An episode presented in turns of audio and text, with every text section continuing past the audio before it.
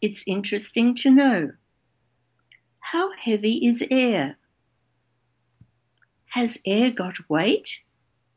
Yes, a cubic foot of air weighs about 3.65 ounces. The weight of all the air on the earth is 11 and 18 zero pounds.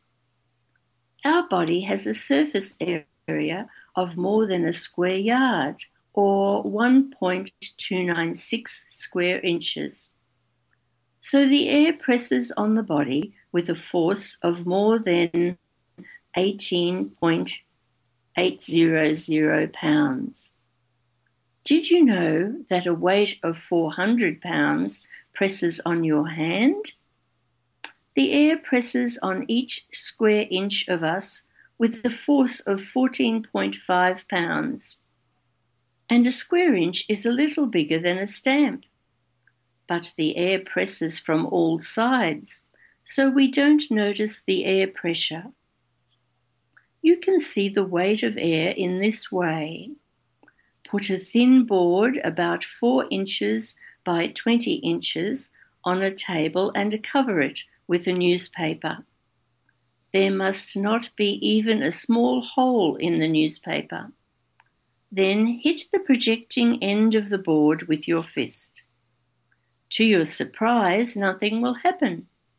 The newspaper will not go up into the air.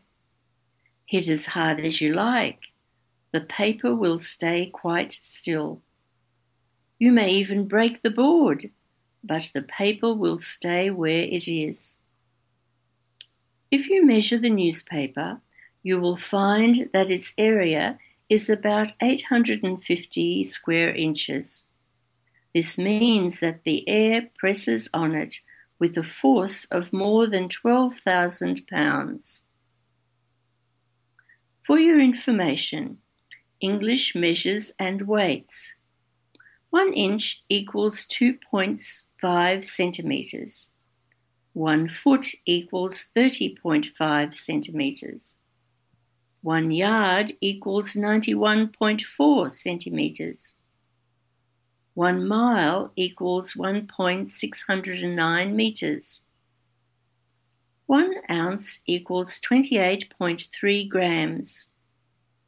One pound equals 453.6 grams.